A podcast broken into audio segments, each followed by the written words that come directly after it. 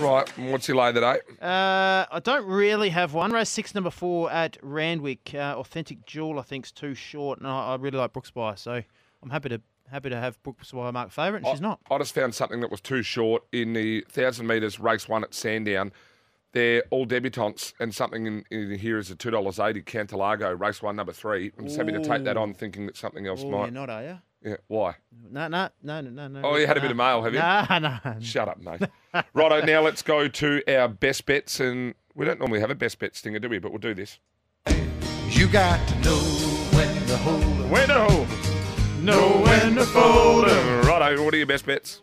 Brooks by race six at Ramwick, number one. She's going to be very hard to beat. I think Fasol's the other one at uh, Ramwick, race five. There, that filly. She's a very nice horse. I'm going to give you the best bets, and we're just going to do them. We'll start in Victoria. Um, race four, at number 10, Arctica. I really like there. You're going to get around four bucks. Morfettville, uh, I mentioned Soule Noage before, but I'm going to go with Struck By at around the $4 mark again. Race eight, number eight at Morfettville. Then Ascot, I think race five, number two, Capital Flight at threes.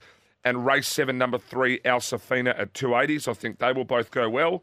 And then at Ramwick, race seven, number four, Waihaha Falls. So you've got one in each little state. Sorry, Queensland, but it's covered by Chris Nelson. He's a gun. Yeah, Happy with that? good. I like it, mate. Yes, well We're- done. We're done.